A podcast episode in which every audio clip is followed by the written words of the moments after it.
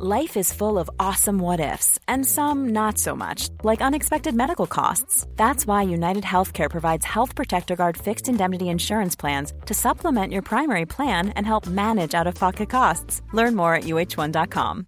Everyone knows therapy is great for solving problems, but getting therapy has its own problems too, like finding the right therapist, fitting into their schedule, and of course, the cost. Well, BetterHelp can solve those problems. It's totally online and built around your schedule. It's surprisingly affordable too. Connect with a credentialed therapist by phone, video, or online chat, all from the comfort of your home. Visit betterhelp.com to learn more and save 10% on your first month. That's BetterHelp H E L P. There's never been a faster or easier way to start your weight loss journey than with PlushCare. PlushCare accepts most insurance plans and gives you online access to board-certified physicians who can prescribe FDA-approved weight loss medications like Wigovi and Zepbound for those who qualify. Take charge of your health and speak with a board-certified physician about a weight loss plan that's right for you. Get started today at plushcare.com slash weight loss. That's plushcare.com slash weight loss. plushcare.com slash weight loss. شکارچی اصلی شب، متجاوز شرق، قاتل گره الماس و البته قاتل ایالت طلایی یا همون گلدن استیت کیلر القابی که از دهه هفتاد تا همین چند وقت پیش دهم به دهم بین مردم میچرخیدن و باعث ترس اونها می‌شدن. در نهایت در 24 آوریل سال 2018 معلوم میشه که همه این القاب متعلق به یه نفره. برای اینکه اون یه نفر رو بشناسین تا آخر این ویدیو همراه ما باشید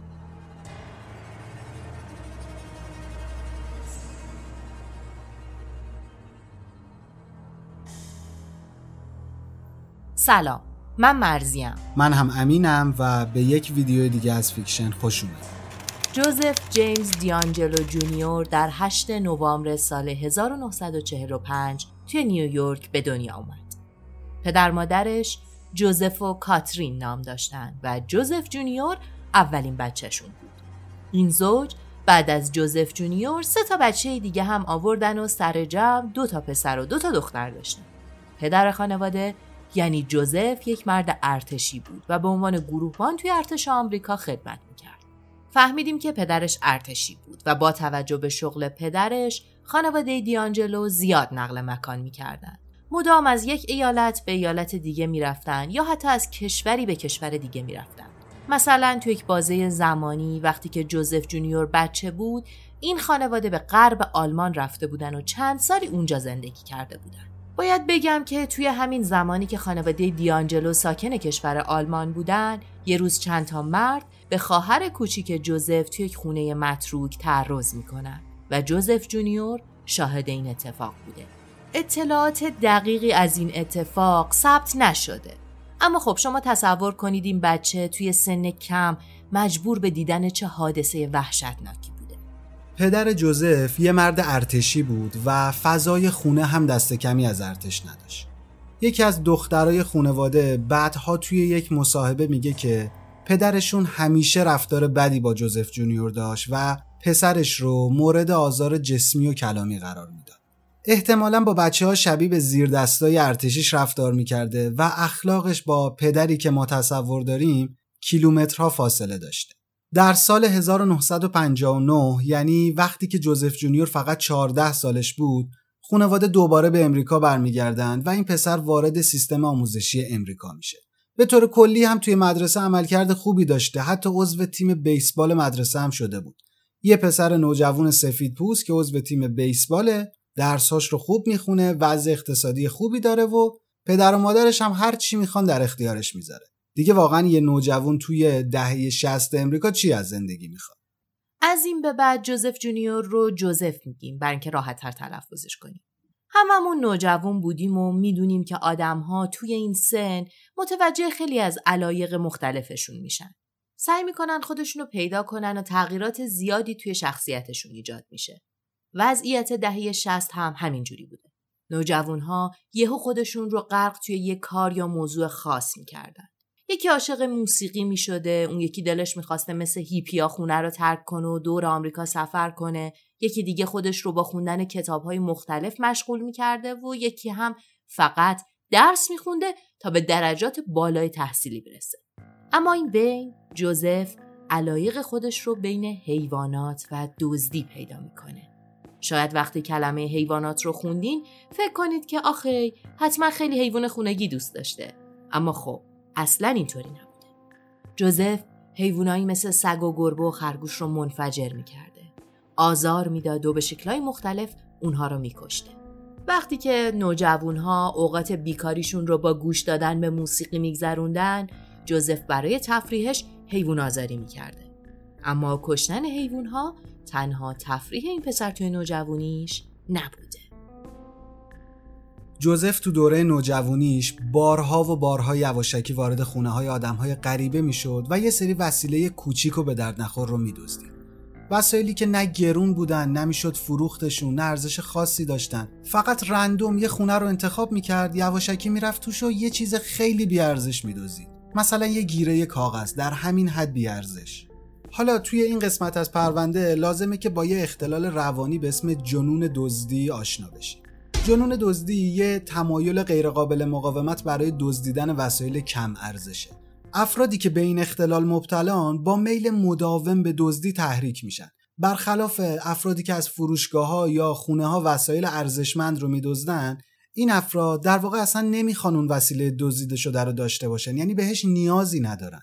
ارزش مالی وسیله هیچ اهمیتی براشون نداره و فقط دنبال حس هیجان دزدی کردنن.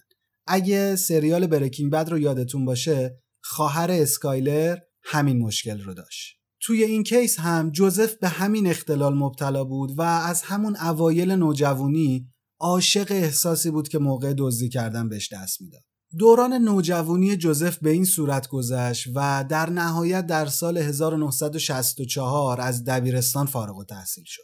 بلا فاصله بعد از تموم کردن مدرسه به جای اینکه درسش رو ادامه بده میره و به نیروی دریایی امریکا میپیونده تا راه پدرش رو ادامه بده. این زمان دقیقا همون موقعیه که امریکا درگیر جنگ ویتنامه.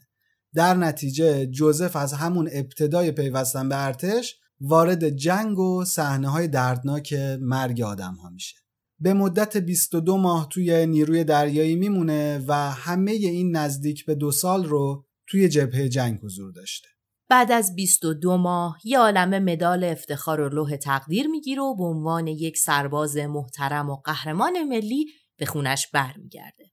چند سال آینده رو با سردرگمی درباره زندگیش و آیندهش میگذرونه. و سال 1968 تصمیم می‌گیره که یک افسر پلیس بشه.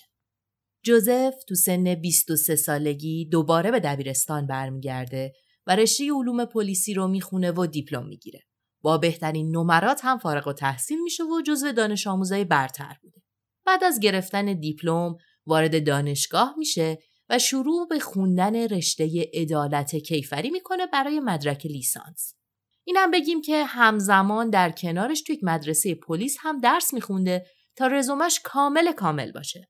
تا اینجای کار متوجه شدید که جوزف آدم باهوش و البته حسابی سخت کوشه. خلاصه که تحصیل رو تموم می‌کنه و هرچی مدرک واسه ارتقای رزومش بوده رو می‌گیره. بعد وارد دوره استخدام پلیس میشه. همونطور هم که با این رزومه انتظار می‌رفته با بهترین نتیجه امتحاناتش رو قبول میشه و در نهایت به عنوان نیروی پلیس استخدامش می‌کنن و تو بخش مربوط به رسیدگی به دزدی بهش مقام میدن. بخش دزدی دقت کنید اونم برای آدمی که اختلال دزدی داره. جوزف مشغول به کار میشه و همکاراش هم حسابی دوستش داشتن. یعنی با خودشون می‌گفتن این آدمه خیلی آدم باحالیه. اما چیزی که در مورد جوزف مطرحه اینه که اون هیچ علاقه به پلیس بودن نداشته. این اصلا براش مهم نبوده کی احتیاج به کمک داره، کجا باید عدالت رو اجرا کرد، چه کسی قربانی شده. آدمها حتی ذره‌ای برای این مرد اهمیت نداشتن. جوزف درس خونده بوده، تلاش کرده بوده، ظاهرش رو حفظ کرده بوده تا فقط و فقط بتونه به دشمن خودش نزدیک بشه. اون می‌خواسته بخشی از دشمنای خودش باشه. این ضرب المثل رو شنیدید که میگن دوستت رو نزدیکت نگهدار دشمنت رو نزدیکتر حالا جوزف رفته بوده تو قلب دشمنش یعنی طرف رسما سالها برنامه ریزی کرده بوده، درس خونده بوده، امتحان داده بوده تا زیرسازی کنه برای جنایت های بعدیش. جوزف در می سال 1970 با دوست دختر زمان دانشگاهش نامزد می‌کنه. این دختری که داریم در موردش حرف می‌زنیم اسمش بانیه و اول رابطه خیلی خوبی با جوزف داشته. اونها یه زوج معمولی بودن و همدیگر رو دوست داشتن. اما به مرور زمان جوزف رفتارهایی از خودش نشون میده که بانی رو در رابطه با ازدواج باهاش کمی مردد می‌کنه. هرچی زمان بیشتر میگذشت جوزف هم رفتارهای خشن و نادرست بیشتری از خودش نشون می‌داد. همین کارها هم باعث شده بود که بانی کم کم متوجه این رفتارها بشه. تیر آخرم وقتی بود که جوزف بانی رو واسه شکار به یه منطقه جنگلی برد و همینطوری داشتن با هم وقت میگذروندن ولی وقتی یه سگ بهشون نزدیک شد و کمی واق واق کرد جوزف عصبانی شد و سگ و انقدر کتک زد تا حیوان بیچاره جونش را از دست بده. در همین موقع بانی اولین بار بود که همچین رفتاری از جوزف می‌دید. به طور قطعی تصمیم خودش رو گرفت که باید این مرد رو ترک کنه. وقتی به خونه برگشتن به جوزف گفت که می‌خواد رابطهشون رو تموم کنه. اما خب جوزف قبول نمی‌کرد. انقدر عصبانی شد که در نهایت اسلحه‌اش رو از قلافش بیرون کشید و گذاشت روی سر بانی. تهدیدش کرد که باید با من بمونی با من ازدواج کنی و تشکیل خانواده بدی. بانی به شدت ترسیده بود و وقتی جوزف خونه رو ترک کرد وسایلش رو جمع کرد و رفت پیش پدر و مادرش. اما خب قرار نبود که جوزف بیخیال بشه. یه شب جوزف به خونه پدر و مادر بانی اومد و یه عالم سر و صدا را انداخت. بابای بانی به دخترش گفت که بره توی اتاق و در رو ببنده. بعد خودش رفت توی حیات و یه حرفی به جوزف زد. که هیچ کس نمی‌دونه این حرف چی بوده. اما جوزف رفت و هیچ وقت دیگه سراغ بانی نیومد. بعدها خیلی از قربانی های جوزف وقتی با پلیس حرف می زدن می گفتن که اون توی حمله ها مدام این جمله رو تکرار می کرده. بانی ازت متنفرم.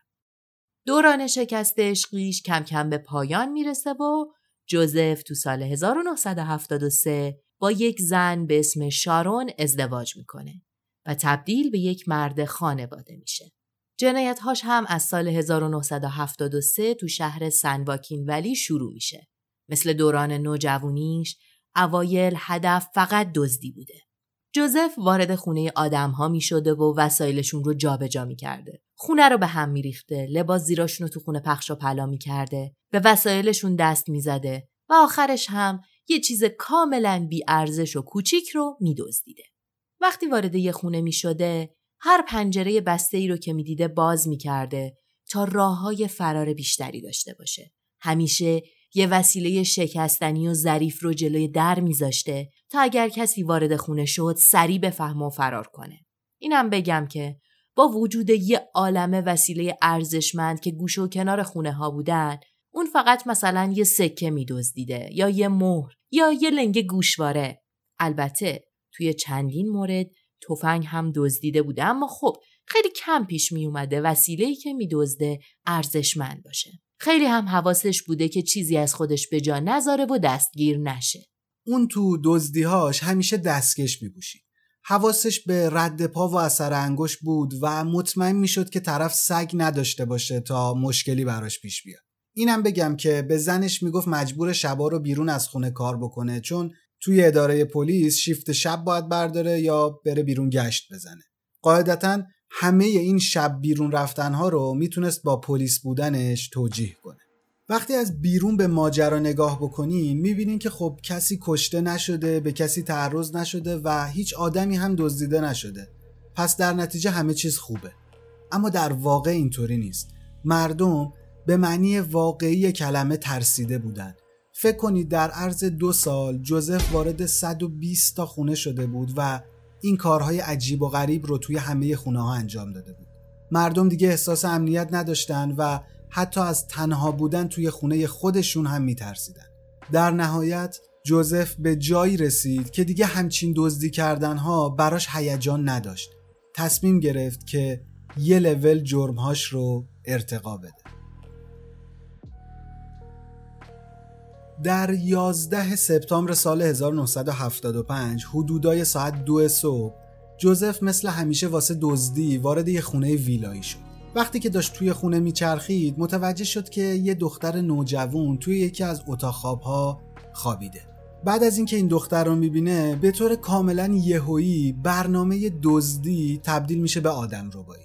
تا الان فهمیده بودیم که جوزف ریز به ریز دزدیهاش رو برنامه ریزی می‌کرد. اما اون شب کاملا ناگهانی برنامهش رو تغییر داد و این تغییر باعث شده بود که خودش هم کمی مردد باشه. در نهایت وارد اتاق دختر شد و نور چراغ قوهش رو روی صورت اون انداخت. این دختر که اسمش الیزابت بود فقط 16 سالش بود.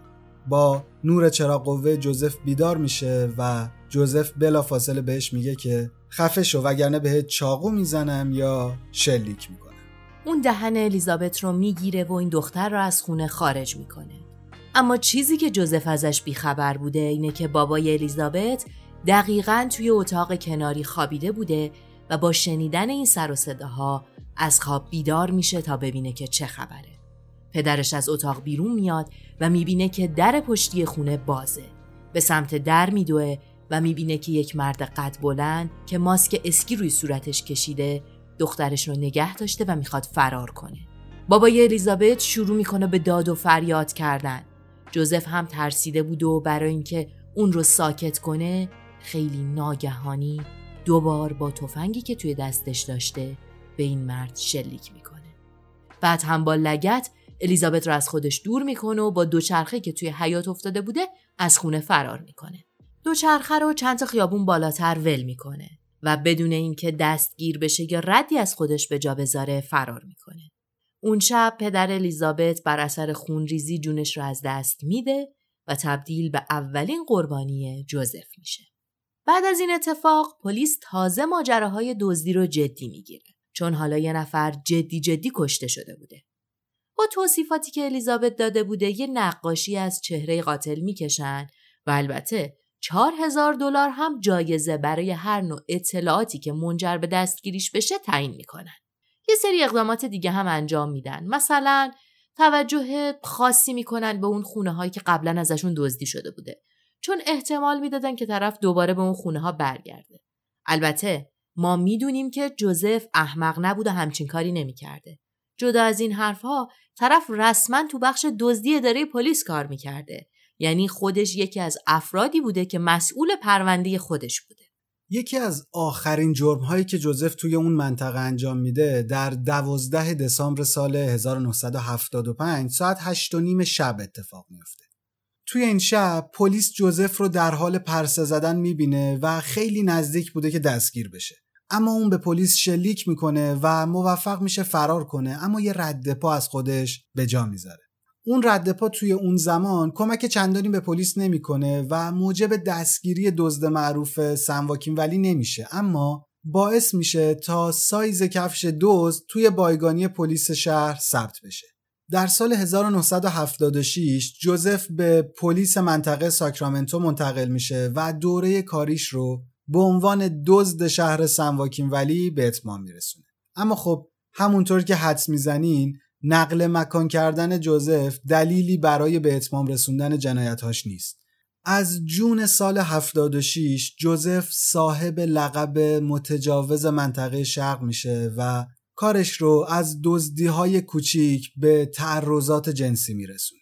همه مواردی که در شهر قبلی اتفاق افتاده بود اینجا هم تکرار میشه با این تفاوت که جوزف این بار در انتخاب خونه ها دقت بیشتری می‌کرد. اون فقط و فقط خونه هایی که متعلق به زنهای تنها بودن رو انتخاب می‌کرد خونه ها توی خیابون های باز و کوچه هایی با راه فرار بودن و در نهایت جوزف زمان زیادی رو صرف پیدا کردن انتخابهاش می‌کرد. بعد هم تا چند هفته در زمانهای مختلف با تلفن خونه تماس می‌گرفت تا دقیقا متوجه بشه صابخونه چه وقتایی بیرونه.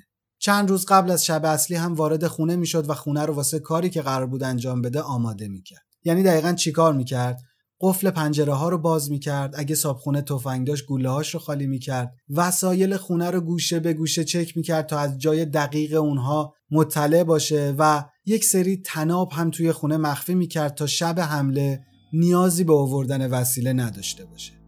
جوزف قبل از هر حمله کاملا مطمئن می‌شد که کنترل و تسلط کافی روی شرایط رو داره و قرار نیستش که اتفاقی خارج از برنامه رزیش رخ بده. تو شب حمله جوزف وارد خونه می‌شد و در حالی که اسلحه توی دست داشت به اتاق قربانی می‌رفت. طرف رو با نور چراغ قوه بیدار می‌کرد بعد که حسابی تهدیدش کرد و ترسوندش دست و پاهاش رو با تناب میبست. بهش تعرض می‌کرد و آخر کار هم در حالی که هنوز دستکش و ماسک داشت از خونه می‌رفت بیرون. تو خیلی از موارد با آشپزخونه طرف می‌رفت نوشیدنی می‌خورد یا از خوراکیاش برمیداشت. تو یکی از این موارد حمله اون وارد یک خونه ای میشه که توش یک خونواده زندگی می‌کردن. اما همه اعضای خونواده به جز دختر 15 سالشون مسافرت بودن. این دختر 15 ساله تو خونه نشسته بود و داشت پیانو می‌زد که یک سر و صدایی شنید. با خودش فکر کرد حتما توهم بوده و نواختن پیانو رو ادامه داد. اما ناگهان حضور یک مرد رو کنار خودش احساس کرد. اون شب جوزف به این دختر 15 ساله تعرض کرد و تأثیر فاجعه باری روی زندگی این دختر گذاشت. مصاحبه های این دختر که تو سال 2020 ضبط شدن نشون میده که اون چقدر تجربه تلخی داشته. بعد از اون اتفاق پیانو زدن رو برای همیشه رها می‌کنه چون هر بار می‌رفته سراغ پیانو احساس می‌کرده که یک نفر پشت سرش وایساده و می‌خواد اذیتش کنه. اما یک چیزی که مطرحه اینه که توی دهه هفتاد اصلا جرمی به اسم تعرض، تجاوز یا آزار جنسی رو تحویل نمی گرفتن. تو این زمان به تعداد خیلی خیلی زیادی به زنها تعرض می شد و خب مجازاتش هم خیلی ناچیز بود. دقیقا توی همین دوره زمانی بود که زنها آزادی های بیشتری رو نسبت به دهه های قبل به دست آورده بودن. اونها دانشجو بودن، تنها توی خونه میموندن یا اصلا خونه تنها داشتن. این در حالی بود که این نوع زندگی تو دهه های قبلی بسیار کم تر بود و همین تغییر سبک زندگی باعث شده بود که تعداد متجاوزها توی این دوره بیشتر بشه. داریم درباره افرادی حرف می‌زنیم که بالای سی تا چهل قربانی داشتن اما هیچ وقت دستگیر نشده بودند چون اصلا تعرض جرم مهمی نبود. مثلا فرض کنید یک نفر رو به خاطر جرم تعرض می‌گیرن و دادگاه فقط بهش سی روز زندان میده. خب برگردیم سر ماجرای جوزف. تا الان فهمیدیم که اون فقط به خونه هایی می‌رفت که یه زن تنها توشون زندگی می‌کرد. 15 تا تعرض اول هم فقط توی خونه های زنهایی بودن که سگ نداشتن. بعد از زیاد شدن تعداد این تعرض ها و حمله ها اسم متجاوز منطقه شرق در همه روزنامه های شهر دیده می‌شد. یه بار توی یکی از این مقاله ها نوشته شده بود که این آدم فقط به خونه زنهای تنها حمله می‌کنه. به نظر می‌رسه که جوزف این مقاله رو خوند و به شبیه به یک چالش نگاه کرد. انگار تو ذهنش اینطوری گذشت که احتمالا اینا فکر می‌کنن من از پس خونه زوجها بر نمیام. پس میرم بهشون ثابت می‌کنم که اینطوری نیست. توی پرانتز بگم که جوزف رسانه ها رو دنبال می‌کرد اخبار رو می‌دید و به همه این مسائل شبیه به یک بازی نگاه می‌کرد. خلاصه که دقیقا بعد از انتشار این مقاله بود که جوزف شروع می‌کنه به حمله به خونه هایی که ساکنینشون زوجن. همه مقدماتی که پیش از این براتون گفتم رو انجام می‌داد و تو شب حمله وارد اتاق زوج مورد نظرش می‌شد. با تهدید یکیشون رو مجبور می‌کرد دست و پای اون یکی رو ببنده و بعد از این کار خودش دستای نفر بعدی رو میبست. شوهره رو مجبور می‌کرد روی شکمش بخوابه و بعد هم یه ظرف شکستنی روی کمر اون میذاشت. طرف رو تهدید می‌کرد که اگه صدای شکستن این ظرف رو بشنوم همه آدم های توی خونه رو می‌کشم. طرف رو رسما تا سرحد مرگ میترسون. بعد هم زنش رو می‌گرفت و به اتاق پذیرایی خونه می‌برد و بهش تعرض می‌کرد. در آخر هم از خونه خارج می‌شد. قربانی ها همینطور دست و پا بسته میموندن و نمی‌دونستن که آیا جوزف از خونه اونها خارج شده یا نه.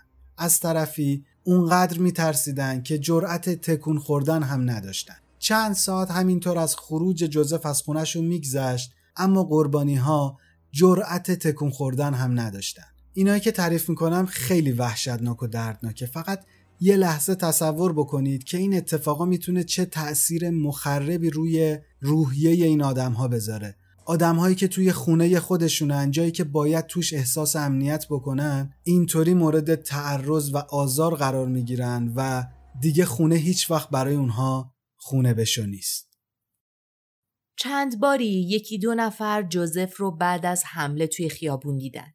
حتی یک بار یه نفر سعی کرد بهش شلیک کنه. اما خب موفق نشدن و جوزف فرار کرد. بحث هر روز روزنامه ها و رسانه ها این جرم ها بود. اما پلیس به دلایلی که قبلا گفتیم اهمیت چندانی به این اتفاقات نمی‌داد. توی یکی از این گرد همایی هایی که درباره این جرم ها شکل گرفته بود، یک مردی بلند شد و داد زد اگه این یارو به خونه من بیاد خودم میکشمش. و حدس می‌زنی چه اتفاقی افتاد؟ جوزف توی اون گرد همایی حضور داشت. همسر اون مرد تبدیل به قربانی بعدی اون شد و در 18 مارچ 1977 سه تماس با اداره پلیس ساکرامنتو برقرار شد. یه مرد پشت خط بود و مدعی شد متجاوز منطقه شرقه. پشت تلفن میخندید و می‌گفت همین الان داره قربانی بعدیش رو انتخاب می‌کنه و قراره به زودی بهش حمله کنه. آدمهای اداره حتی این تماس رو ضبط هم نکردن. مشخص نیست کسی که تماس گرفته واقعا جوزف بوده یا یه مقلد اما خب دقیقا همون شبی که تماس گرفته شده بود اون یک قربانی دیگه گرفت. 23 مورد از 50 مورد تعرض جوزف در بین ماه جون 1976 تا ماه می 1977 بودند. به دلایل نامعلومی جوزف در ماه می تصمیم گرفت سه ماه استراحت کنه و جرم و جنایت رو بذاره کنار. اما در ماه سپتامبر دوباره برگشت. یعنی دقیقا تابستون 1977 هیچ فعالیتی نداشت. شاید رفته بوده مسافرت، شاید می‌خواسته استراحت کنه، کسی نمی‌دونه. خلاصه تا مارس سال 1978 جوزف به رفتارش توی ساکرامنتو ادامه داد. اما بعدش به شهرهای اطراف هم سری زد. اون به طور مداوم روش کارش و منطقه‌ای که توش حمله هاش رو انجام می‌داد رو تغییر می‌داد. دلیلش هم این بود که طرز فکر پلیس رو می‌دونست و می‌خواست اونها رو گیج کنه. توی دوم دسامبر سال 1977 یک مرد دوباره با اداره پلیس ساکرامنتو تماس گرفت و گفت من متجاوز منطقه شرق هستم. شما احمقهای کودن هیچ وقت نمی‌تونید دستگیرم کنید. امشب دوباره میرم به یک نفر تعرض کنم. شما هیچ کاری نمی‌تونید بکنید. و خب حدس بزنید. دقیقا همون شب این آدم دوباره دست به تعرض می‌زنه. کاری هم از پلیس بر نمیومد. بعد این پرونده یه بخش عجیب و اعصاب خورد کن داره. اونم اینه که جوزف توی یکی از تماسها به پلیس میگه که می‌خواد به خیابون وات حمله بکنه. در طول دو هفته آینده پلیس دو بار یه مرد رو با ماسک می‌بینه که یه بار سوار دوچرخه بوده و یه بار دیگه در حال دویدن اما اصلا کاری به کار یارو نداشتن دستگیرش نمی‌کنن حتی سعی هم نمیکنن مت...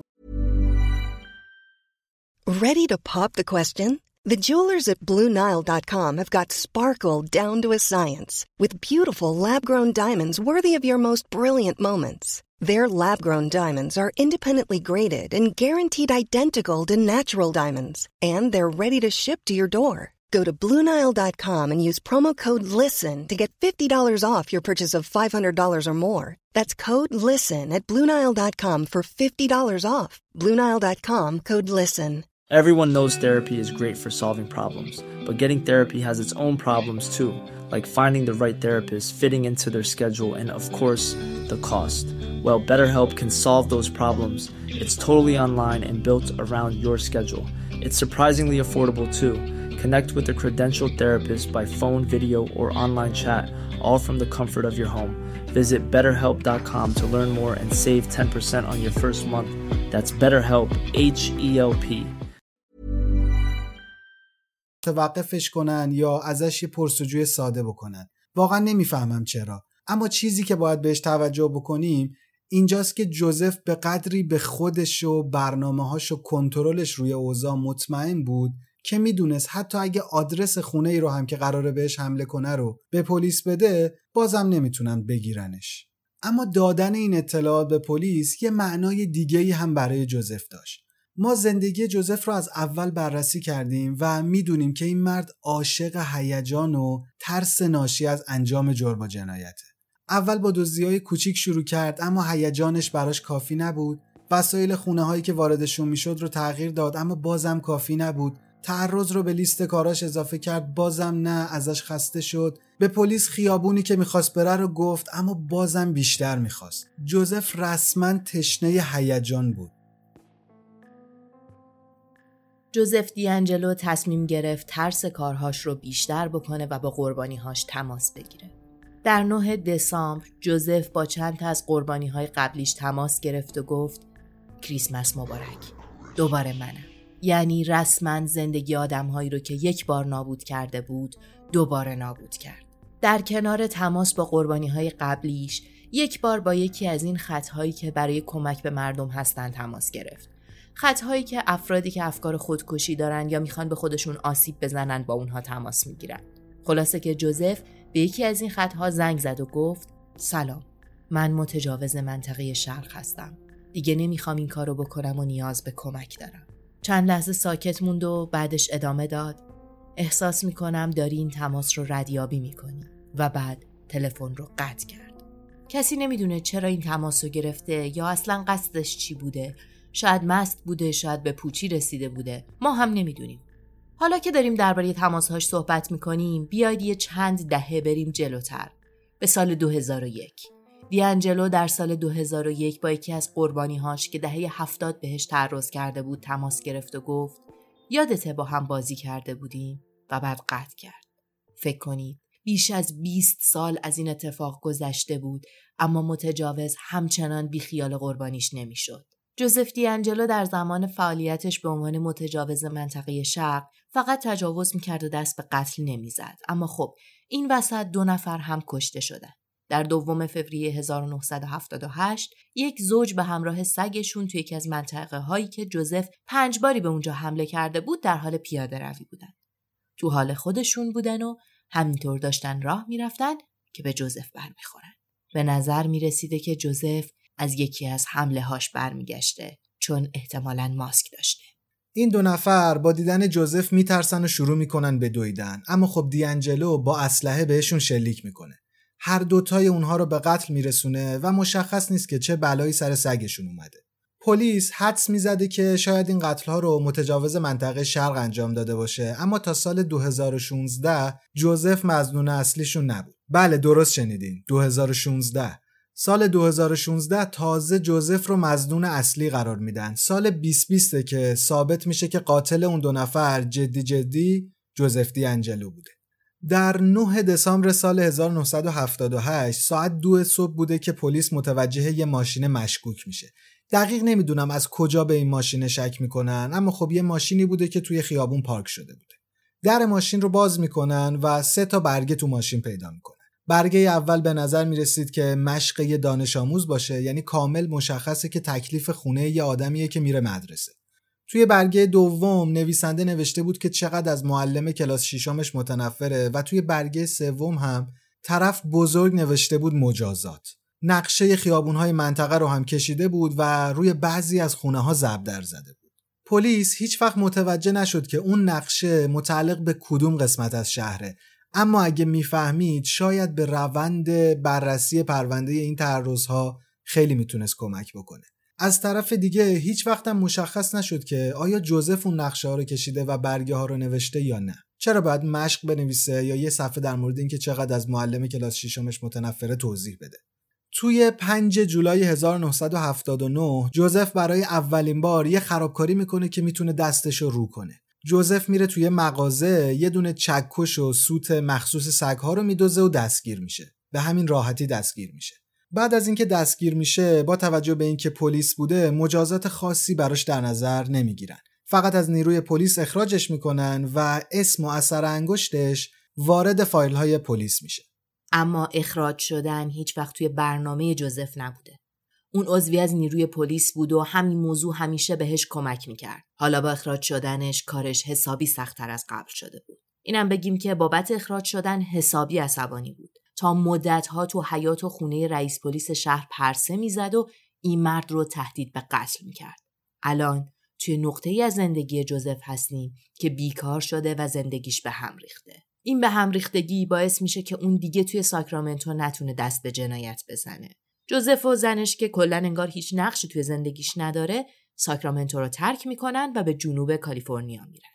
جوزف برای زنش این بهونه رو میاره که می‌خوام یه زندگی تازه شروع کنم مشکلات و پشت سر بذارم و این یه در جدیدی برای زندگی ماست و خب دقیقا همین زمانه که متجاوز منطقه شرق کارش تموم میشه و شکارچی اصلی شب متولد میشه. جنایت های بعدی قراره توی منطقه های سانتا باربارا، ونتورا و شهرستان اورنج بشه. و خب لقب شکارچی اصلی شب به جوزف اطلاق میشه. حالا این کلمه اصلی توی لقب از کجا میاد؟ دقیقا توی همون سالها بوده که ریچارد رامیرز داشته توی اون منطقه قتل می‌کرده. و خب پلیس اول فکر می‌کرده قتلهای رامیرز و جوزف توسط یک نفر انجام میشه. به همین خاطر به قاتلشون لقب شکارچی شب رو داده بوده. اما وقتی رامیرز دستگیر میشه قتلهای جوزف ادامه پیدا می‌کنه. اونها فهمیدن که شکارچی اصلی شب اینی که دستگیرش کردن نیست. در نتیجه گذاشتن رامیرز لقبش رو نگه داره و به جوزف لقب شکارچی اصلی شب رو دادن. خلاصه که جوزف بخش جدیدی از جنایتهاش را آغاز می‌کنه و این جنایت ها این دفعه دیگه به دزدی و تعرض ختم نمی شدن. شکارچی اصلی شب در کنار دزدی و تعرضها دست به قتل هم می‌زد. اولین حمله جوزف در جنوب کالیفرنیا توی اول اکتبر سال 1979 اتفاق میافته. جوزف وارد خونه یه زوج میشه دست و پاهاشون رو میبنده و برای یه لحظه اتاق رو ترک می‌کنه. اما شروع می‌کنه به جیغ زدن تا اینجای کار هیچ کدوم از قربانی های جوزف جیغ نکشیده بودن چون یا دهنشون بسته بوده یا به قدری از تهدیدهای جوزف ترسیده بودن که فقط می‌خواستن به حرفاش گوش بدن جوزف با شنیدن صدای جیغ قربانیش میترسه و مطمئن بوده که همسایه ها متوجه شدن. به خاطر همین هم فوری خونه رو ترک می‌کنه و سعی می‌کنه که فرار کنه. اما یکی از همسایه ها میبینتش و شروع می‌کنه دنبالش دویدن. اینجا خیلی خیلی نزدیک بوده که دستگیر بشه اما خب شانس همیشه با قاتلای سریالی همراه دیگه. جوزف هم رو حساب همین شانس می‌تونه فرار کنه. پس اولین حملش توی کالیفرنیا موفقیت آمیز نبوده در سی دسامبر جوزف وارد خونه یه زوج به نامهای رابرت و دبرا میشه و هر دوتاشون رو با شلیک گلوله به قتل میرسونه. بعدا توی صحنه جنایت مشخص بود که تناب دست و پای رابرت باز شده بود. احتمالا سعی کرده بود تا به جوزف حمله بکنه اما خب بر اثر شلیک گلوله جونش رو از دست داده بود. همینطور توی خونه رد پای یه سگ بزرگ هم دیده می‌شد ولی این زوج سگ نداشتن. اصلا معلوم نیست رد پای این سگ از کجا آمده چون خود دیانجلو هم سگ نداشت ولی خب پلیس فرض رو بر این می‌ذاره که احتمالا قاتل با خودش یه سگ بزرگ آورده همینطور موقع فرار جوزف یه دوچرخه از گاراژ این خونه ور میداره و تا چند تا خیابون بعد رو با دوچرخه فرار می‌کنه. جوزف این بار به خونه یک زوج به نامهای شارلین و لیمن میره. شارلین رو مورد تعرض قرار میده و بعد با یک کنده درخت که توی خونه پیدا کرده بوده اینقدر به سرهای شارلین و لیمن ضربه می‌زنه تا هر دوشون جونشون رو از دست میدن. فکر کنید یکیشون شاهد به قتل رسیدن همسرش بر اثر ضربات متعدد یک کنده درخت باشه. خیلی اتفاق هولناکیه. توی این حمله جوزف دست و پای قربانی ها رو بسته بوده و از یک نوع گره خاص برای تناب استفاده کرده بوده. گرهی که به گره الماس شهرت داشته. حالا باید بگیم که طبق مدارک پلیس قاتل متجاوز شرق هم چندین بار از این گره استفاده کرده بوده. اگر فقط یکم شاید یکم بیشتر تحقیق می‌کردن شاید می‌تونستن خط اصلی این جنایات رو به همدیگه پیدا کنن.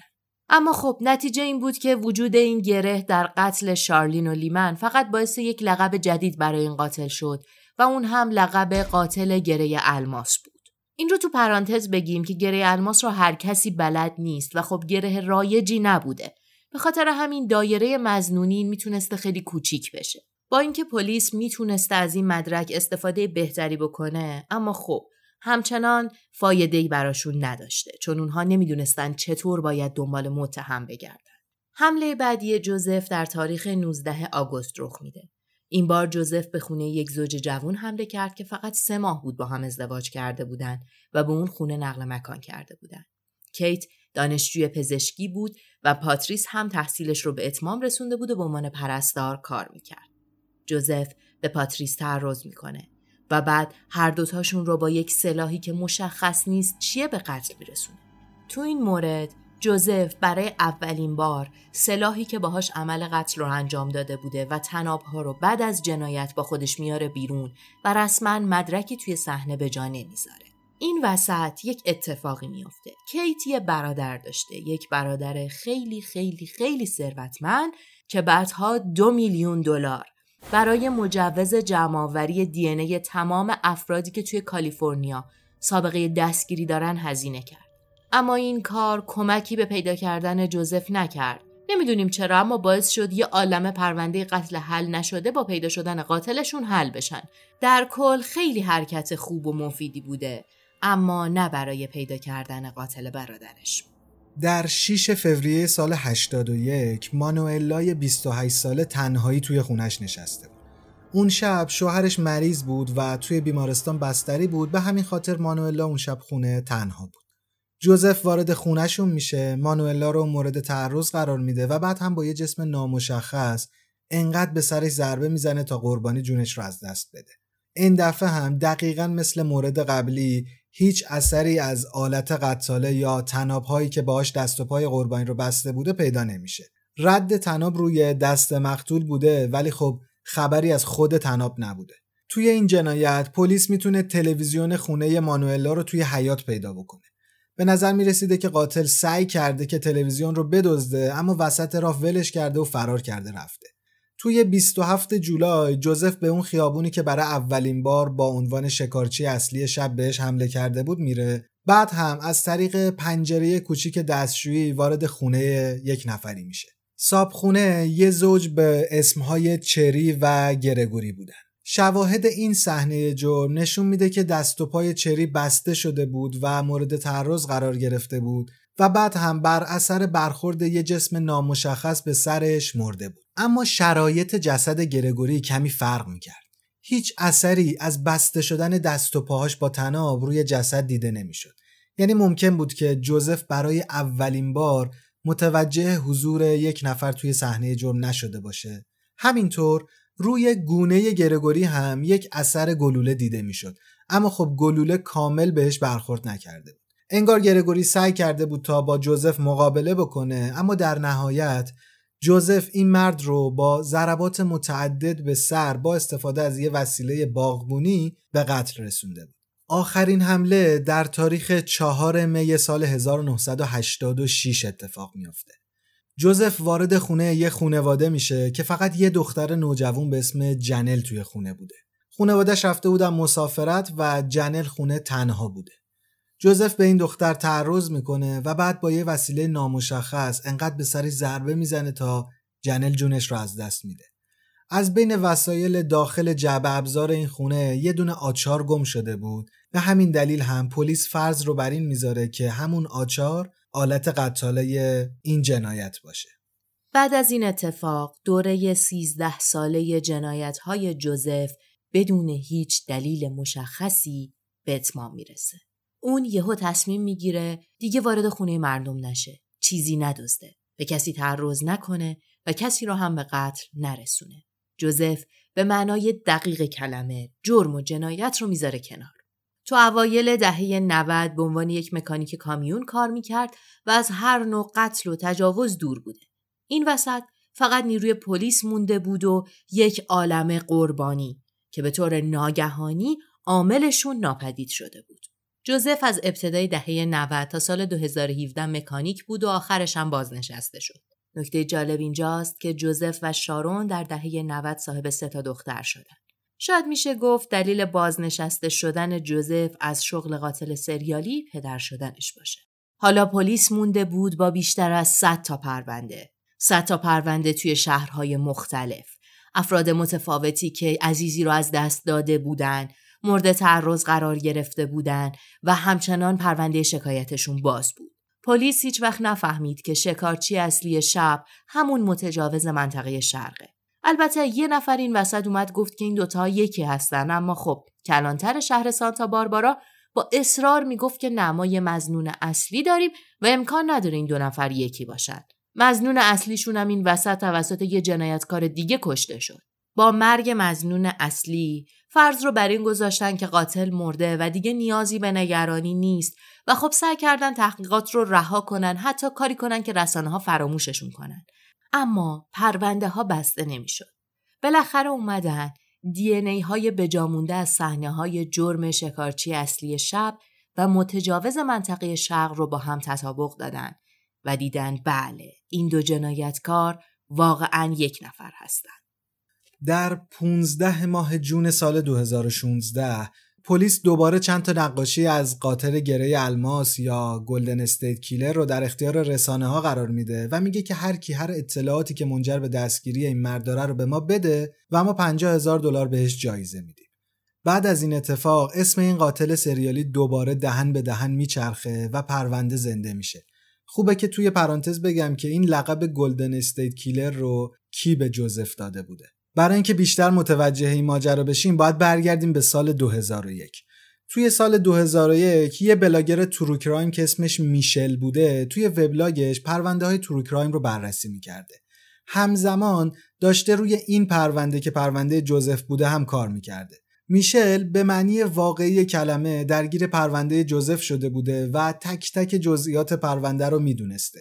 سعی می‌کرده با اطلاعات جزئی که داره به روند تحقیقات نچندان موفق پلیس کمک بکنه. البته اون یه کتاب کامل هم در مورد این قاتل و این متجاوز می نویسه که معروف ترین کتابیه کتاب حال در مورد این پرونده نوشته شده. اسم کتاب هست I'll be gone in the dark و اتفاقا توی ایران هم ترجمه شده. به اسم به تاریکی خواهم رفت. خلاصه که میشل نقش خیلی مهمی توی این پرونده داشته و نذاشته بوده که تحقیقات این قتل ها به فراموشی سپرده بشن. لقب گلدن استیت کیلر رو هم میشل به جوزف داده بوده. اما خب میشل تو همون سال 2016 که دوباره پرونده این آدم به جریان افتاده بوده یه شب وقتی که فقط 46 سالش بود میخوابه و صبح دیگه بیدار نمیشه. میشل بر اثر سکته قلبی توی خواب جونش رو از دست میده و کتابی که بیشتر از دو دهه روش کار کرده بوده رو نصفه می‌ذاره. خیلی ناراحت کننده است که این آدم با این حجم از اطلاعات و این حجم از تحقیق روی پرونده قبل از اینکه جوزف دستگیر بشه میمیره. در مورد لقبی که میشل به جوزف داده بوده هم باید بگم که کالیفرنیا به ایالت طلایی معروفه و گلدن استیت کیلر میشه قاتل ایالت طلایی یا همون کالیفرنیا. بعد از مرگ این آدم همسرش کتابش رو به اتمام میرسونه و در سال 2018 چاپ می‌کنه. میشه گفت که این کتاب جزو پرفروشترین کتاب های ژانر ترو کرایمه خلاصه که تو سال 2018 بالاخره یه سایتی ساخته شد که پلیس می‌تونست با ارائه یه دی ای مشخص به طور فرضی به افرادی که همون دی ای رو داشتن برسه اما خیلی دقیق نبود. اونها اومدن دی ای متجاوز منطقه شرق رو وارد سیستم کردن. این سایت بهشون 25 تا خونواده داد که دی ای تقریبا مشابهی داشتن. من دقیقا نمی‌دونم چطور ممکنه اما خب 25 تا خانواده بودن که ساختار دی ایشون نزدیک به هم بود. البته در نظر بگیرید که وقتی میگیم خانواده منظورمون فقط پدر و مادر و بچه نیستن ها. شما یک خانواده بزرگ عمو خاله عمه دایی پدر بزرگ مادر بزرگ همه رو در نظر بگیرید. در نتیجه یه چیزی حدود هزار نفر آدم توی این لیست بود که خب پلیس بهشون رسیده بود. بعد اومدن با توجه به اطلاعاتی که از قاتل طی این سالها داشتن مثلا حدود سن، جنسیت، محل زندگی مزنونا رو کم کردن اونها با بررسی های ریز به ریز مزنونین هی جامعه آماریشون رو کوچیک کردن تا اینکه در نهایت به دو نفر رسیدن که یکی از این دو نفر جوزف جیمز دیانجلو جونیور بود. پلیس یواشکی یک وسیله از ماشین جوزف و سطل زباله خونش برداشت تا از هویتش مطمئن بشه. وسایل آزمایش کردند و دیدن بله. دی ای جوزف با گلدن استیت کیلر تطابق داره و بالاخره دستگیر شد. توی 24 آوریل سال 2018 پلیس بالاخره جوزف دیانجلوی 72 ساله یا همون متجاوز منطقه شرق یا قاتل گره الماس یا شکارچی اصلی شب یا قاتل ایالت طلایی رو دستگیر می‌کنه. جوزف توی خونه کوچیکش به همراه یکی از دختراش و نوش زندگی می‌کرد. زندگی خیلی روزمره رو به عنوان یک پیرمرد 72 ساله و به عنوان یک پدر بزرگ میگذرون. پلیس وارد خونه شد و وقتی بهش گفت که داره دستگیر میشه جوزف بهشون جواب داد که ولی من الان غذام تو فره ظاهرا به سوختن غذاش بیشتر از دستگیریش به عنوان گلدن استیت کیلر اهمیت می‌داد بالاخره دستگیرش می‌کنن. اما قسمت اعصاب خورد کنه پرونده اینجاست که این پیرمرد 72 سالش بود و دیگه زندگیش رو کرده بود. انگار حتی خودش هم دیگه به دستگیر شدنش اهمیتی نمی‌داد. جوزف بین صحبتهاش با پلیس اظهار می‌کنه که خودش نمی‌خواسته دست به هیچ کدوم از این جرمها بزنه بلکه یه فردی توی ذهنش به اسم جری حضور داشته و اون بوده که جوزف رو مجبور می‌کرده تا با آدمها تعرض بکنه و اونها رو بکشه. جوزف دیانجلو توی دادگاه میگه که توان مقابله با جری رو نداشتم. همیشه همرام بود جزئی از من بود. خودم نمی‌خواستم اون کارها رو انجام بدم ولی آخرش تونستم به جری غلبه کنم. دیگه دست به جرم و جنایت نزدم و یک زندگی سالم رو برای خودم ساختم. من زندگی اون آدم ها رو از بین بردم و حالا باید تاوانش رو پس بدم. این رو هم باید بگم همینطور که توی عکس ها می‌بینین توی تعدادی از این دادگاهاش اون انقدر پیر و فرتود شده که دیگه نمی‌تونسته راه بره و با ویلچر می آوردن و می بردنش خیلی هم سخت می‌تونسته حرف بزنه. وقتی فیلم ها و تصاویر دادگاه منتشر شد واکنش مردم عجیب بود. اونها یک پیرمرد رقت انگیز می‌دیدند که یک زمانی وحشت بزرگ بوده. خیلی ها حتی امیدوار بودن قاتل مرده باشه ولی اینطوری رقت انگیز نیاد توی دادگاه. بعد از دستگیری برادر زن جوزف توی یک مصاحبه گفت که یادش اون زمانها جوزف خیلی یهو بین مکالماتشون درباره متجاوز منطقه شرق حرف می‌زده و دوست داشته نظر اطرافیانش رو درباره کارهای این فرد بدونه. همکاراش توی مکانیکی میگن جوزف یادم کاملا نرمال به نظر می‌رسیده اما هرگز لبخند نمی‌زده و نمیخندیده. همسایه هاش هم از جوزف متنفر بودن. اون خیلی بد اخلاق بود و اصلا آدم خوش برخوردی نبوده. مثلا یه بار به خاطر واق واق کردن سگ یه نفری جوزف به یارو زنگ می‌زنه و هرچی فوش بلد بوده بهش میگه و البته به مرگ هم تهدیدش می‌کنه. زنش بعد از دستگیری جوزف ازش طلاق گرفت و توی یکی از مصاحبه هاش گفت که جوزف همیشه بهونه هایی مثل شیفت شب دیدن پدر و مادرش و این چیزا رو می آورده. شارون حتی یک درصد هم فکر نمی کرد که با چه هیولایی داره زندگی می‌کنه و این آدم شبها که میگه بیرونم داره چیکار می‌کنه. میگه من بدترین چیزی که فکر می‌کردم این بود که جوزف داره به هم خیانت می‌کنه و یه زن و بچه دیگه داره. شارون گفت با دونستن این حقایق خودش هم یکی از قربانی های جوزفه و تا آخر عمرش هرگز نمی‌تونه به کسی اعتماد بکنه. اون طرف ماجرا اعضای دیگه خانواده بودن که نمی‌خواستن باور کنن جوزف چجور آدمیه. اونها می‌گفتن پدری که ما رو بزرگ کرده امکان نداره دست به این کارها زده باشه. برادرزاده هاش می‌گفتن اموشون همیشه اونها رو به ماهیگیری و پیکنیک می‌برد و خیلی هم مهربون بوده. اصلا امکان نداره این مرد همون کسی که شما دنبالش میگردین باشه اما خب دی ای ها دروغ نمیگن. در زمان دادگاهش خیلی از قربانی های نجات یافته یا خونواده های مختولین توی جلسه حاضر می شدن و صحبت می کردن. یه قسمتی از دادگاه هم به خاطر شرایط همهگیری آنلاین برگزار شده بود و قربانی های حادثه با زوم و اسکایپ با دادگاه در ارتباط بودن. جوزف دیانجلو وقتی که قربانی ها صحبت می‌کردن سرش رو پایین مینداخت و بدون اینکه هیچ حسی از خودش نشون بده به چهرهاشون نگاه نمی‌کرد. این مرد بین سالهای 1973 تا 1986 به 13 قتل 51 تعرض و 120 دزدی محکوم شده با توجه به قوانین کالیفرنیا بیش از چهل سال از دزدی ها و تعرضات جوزف گذشته بود. در نتیجه اون توی دادگاه فقط مجازات 13 فقر قتلش رو دریافت کرد. در 21 آگوست سال 2020 جوزف دیانجلو به حبس ابد بدون امکان آزادی مشروط محکوم شد.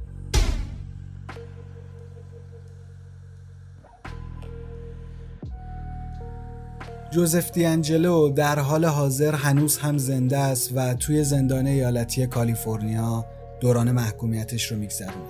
اون الان 76 سال سن داره و نمی‌دونم که چقدر دیگه قراره زنده بمونه. دادگاه های این آدم خیلی خیلی طولانی بودن چون تعداد زیادی از قربانی ها توی دادگاه حاضر شده بودن و حرفشون رو به جوزف زده بودن در آخرین دادگاه و بعد از اعلام حکم جوزف با سختی و با هزار جور بدبختی از روی صندلیش بلند میشه و رو به همه قربانی ها می‌کنه و میگه من به تمام اظهاراتتون گوش دادم به تک تکتون واقعا از تمام افرادی که بهشون صدمه زدم معذرت می‌خوام نمی‌دونم این معذرت خواهی به درد قربانی ها می‌خوره یا نه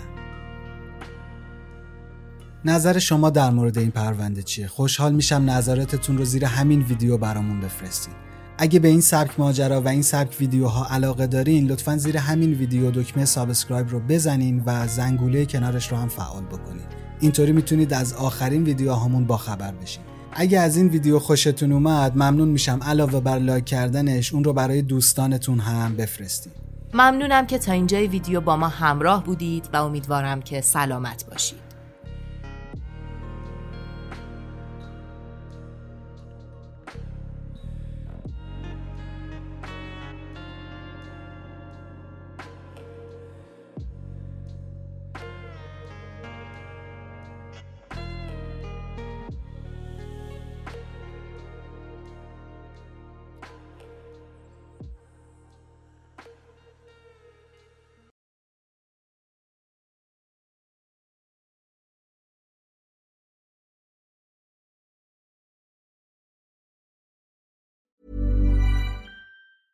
Planning for your next trip? Elevate your travel style with Quince. Quince has all the jet setting essentials you'll want for your next getaway, like European linen, premium luggage options, buttery soft Italian leather bags, and so much more. And is all priced at 50 to 80% less than similar brands. Plus, Quince only works with factories that use safe and ethical manufacturing practices. Pack your bags with high-quality essentials you'll be wearing for vacations to come with Quince. Go to quince.com/pack for free shipping and 365-day returns.